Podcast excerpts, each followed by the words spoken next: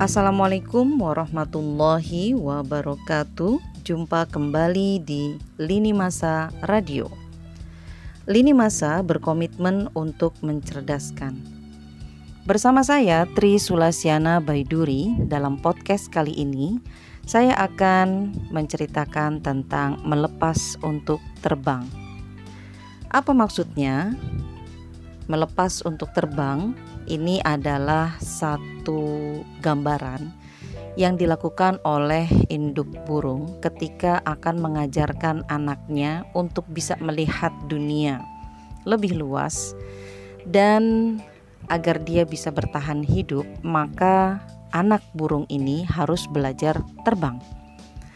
Salah satu cara yang dilakukan oleh induk burung dan ini menjadi sepertinya satu-satunya cara ya, yaitu mendorong anaknya untuk mau mengepakkan sayapnya. Kalau dia tinggal di sarang, mungkin ibunya bisa saja terus-menerus memberikan makan, tapi siapa yang bisa jamin kalau ibunya pergi, dia akan kembali lagi di hari itu. Karena itulah ketika sudah cukup usianya, maka induk burung mengajari anaknya untuk bisa terbang. Dan betul saja bahwa ketika si burung kecil itu sudah mulai mengepakkan sayapnya, dia kemudian belajar menangkap hewan lain untuk menjadi makanannya, belajar mempertahankan diri, belajar menyembunyikan diri, dan belajar untuk berlari atau terbang le terbang lebih cepat untuk bisa menghindari musuh yang datang. Sebenarnya begitu juga ketika orang tua harus melepaskan anaknya belajar masuk di pesantren ataupun di asrama sekolahnya. Seringkali ini menjadi kegalauan tersendiri. Terus terang saja saya pun mengalami hal itu ketika harus melepas anak saya belajar jauh dari orang tuanya yang biasanya kita bisa bikin sarapan untuk dia, kita bisa ketemu dia setiap hari, kita bisa menanti dia pulang ke rumah, tapi ketika sudah memasuki pesantren dan asrama sekolahnya, maka hal itu tidak bisa lagi kita lakukan. Namun ternyata ketika saya membaca-baca artikel di uh, biografinya para ulama, para ulama sukses, ulama besar, mereka melakukan aktivitas itu, yaitu apa? Menjadi pengembara ilmu. Nah, orang-orang besar mereka tidak ngendon dari lahir sampai matinya di tempat kelahirannya saja. Seperti Imam Al-Bukhari yang lahir di Bukhoro. Sekarang namanya kita lebih kenal sebagai Uzbekistan Beliau mengembara hingga ke Khurasan, lalu ke Baghdad, lalu ke Basrah, yaitu Irak sekarang, lalu ke Damaskus, Al-Quds, dan Fustat. Fustat itu Kairo lama. Lalu Madinah, lalu kembali ke Bukhara dan wafatnya di Samarkand. Tujuh kota dari berbagai negara saat ini yang beliau kunjungi dalam menuntut ilmu Padahal saat itu alat transportasi tidak semudah saat ini. Dan kita pun sudah merasakan hasilnya. Hasil dari pengorbanannya Imam Al-Bukhari yaitu kitab Sahih Al-Bukhari yang sangat luar biasa sampai sekarang masih menjadi rujukan dan masih menjadi sumber ilmu bagi kita semua. Imam Muslim Imam Muslim dari Khurasan ke Basrah, ke Madinah, ke Mekah, ke Tabuk, ke Fustat, ke Damaskus, ke Irak, Tibristan, lalu kembali ke Khurasan. Betul di zaman sekarang untuk sekedar memperoleh pengetahuan saja dengan sekedar duduk di rumah pun sebenarnya kita bisa sudah mengakses pengetahuan dari berbagai penjuru dunia. Tinggal buka YouTube, tinggal buka uh, aplikasi yang lain gitu ya. Facebook pun ada ada ilmu-ilmu di sana. Atau buka Spotify atau radio seperti Lini Masa Radio ini kita sudah bisa mendapatkan ilmu-ilmu itu. Namun, ada satu hal yang tidak bisa diperoleh jika hanya berkutat di rumah saja, yakni kerasnya usaha dan berbagai kesulitan saat jauh dari orang tua. Itu adalah pelajaran yang tidak bisa didapatkan secara online.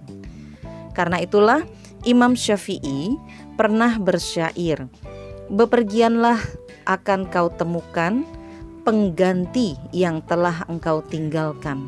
Berusahalah, sungguh kenikmatan hidup itu ada pada kerasnya usaha." Sungguh aku melihat berhentinya air atau tidak mengalir akan merusaknya, yaitu menjadi kotor. Jika dia mengalir, maka akan bersih. Jika tidak mengalir, tidak akan bersih. Seekor singa, jika tidak meninggalkan buminya atau mengembara, tidaklah akan bisa menangkap mangsa. Dan anak panah, jika tidak meninggalkan busurnya, tidak akan bisa mengenai sasaran. Ini adalah nasihat-nasihat dari Imam Syafi'i yang kita ketahui Imam Syafi'i sudah mulai menjadi pengembara ilmu di usianya yang masih muda. Dan ilmunya luar biasa, sangat kita kita kita semua masih merujuk kepada karya-karyanya Imam, Imam Syafi'i. Dan itu um, menjadi karya yang luar biasa dari hasil pengorbanan Imam Syafi'i Al-Hafiz Ibnu Hajar menceritakan bahwa Imam Ahmad bin Hambal pernah ditanya, mana yang lebih utama antara seseorang yang mulazamah kepada orang yang memiliki banyak ilmu atau karihlah bepergian dalam rangka menuntut ilmu? Maka beliau menjawab, lebih afdol rihlah. Dia menulis menuntut ilmu dari banyak ulama berbagai negeri, lalu dia bergaul, mengenal, meneliti, dan mengungkap banyak hal terkait manusia dan belajar dari mereka. Betul, orang tua normalnya sayang anak. Saya juga merasakan itu. Tidak ingin berpisah jauh dari anak-anaknya. Kita juga merasakan itu. Namun, harusnya rasa sayang dan keinginan bersama tersebut di-upgrade levelnya. Nah, sahabat lini masa, ternyata kita perlu mengupgrade level sayang kita. Sayang itu bukan hanya uh, berada di samping anak saja. Terus-menerus anak itu berada di samping kita. Bukan seperti itu levelnya sayang kalau anak-anak tidak mendapatkan pengalaman yang lebih dalam menuntut ilmu dan keinginan bersama kelak di akhirat dalam naungan kasih sayang Allah Ta'ala. Itu level yang harus di-upgrade dari kita. Jadi sayangnya kita kepada anak-anak itu mendidiknya, menjadikannya memiliki bekal untuk siap siap meluncur keluar dan menghadapi dunia luar sana dan mencari ilmu seluas-luasnya.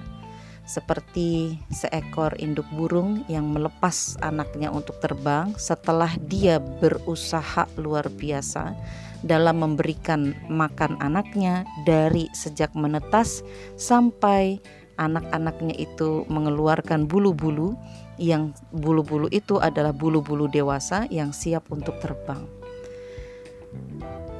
Itu adalah salah satu hal yang perlu kita pelajari bersama, yaitu menaikkan upgrade level kita agar membiarkan anak-anak kita menjadi pengembara ilmu dan menjadi seperti ulama-ulama besar yang mendulang ilmu dari berbagai guru, berbagai tempat, dan berbagai wilayah sehingga menghasilkan suatu karya yang luar biasa. Demikian podcast dari saya, Tri Sulasiana Baiduri. Sampai jumpa di lain podcast berikutnya. Di lain episode kita akan bertemu lagi. Bilahi taufik wal hidayah. Assalamualaikum warahmatullahi wabarakatuh. thank you